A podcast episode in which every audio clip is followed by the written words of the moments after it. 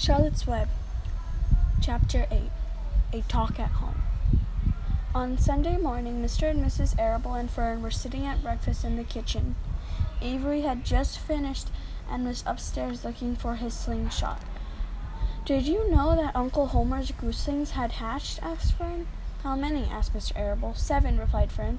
There were eight eggs, but one didn't hatch, and the goose told Templeton she didn't want it anymore, so he took it away. The goose did what? asked Mr. Arable, gazing at her daughter with a queer, worried look. Told Templeton she didn't want the egg anymore, repeated Fern. Who is Templeton? asked Mrs. Arable. He's the rat, replied Fern. None of us like him much. Who's us? asked Mr. Arable. Oh, everybody in the barn cellar. Wilbur and the sheep and the lambs and the goose and the gander and the go- goslings and Charlotte and me.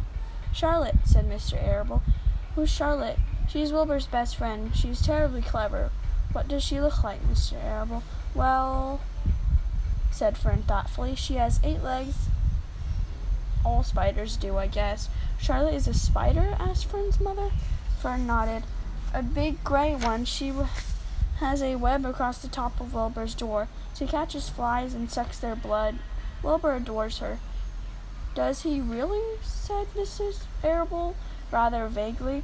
She was staring at Fern with a worried expression on her face. Oh, yes, Wilbur adores Charlotte, said Fern. Do you know what Charlotte said when the gooselings hatched? I haven't the faintest idea, said Mr. Arable. Tell us. Well, when the first gooseling stuck its little head out from under the goose, it was sitting I was sitting on the stool in the corner, and Charlotte was on her web.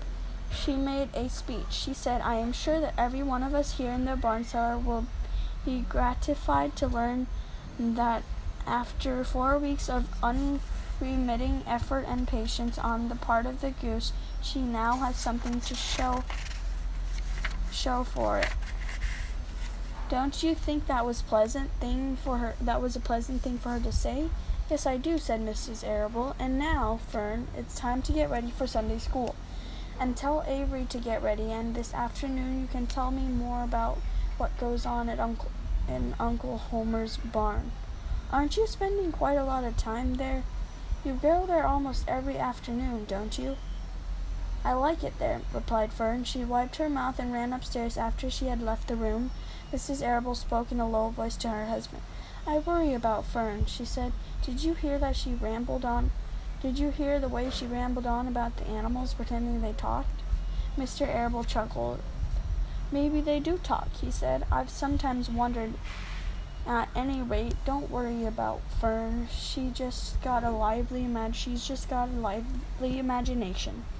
Kids think they hear all sorts of things, just the same.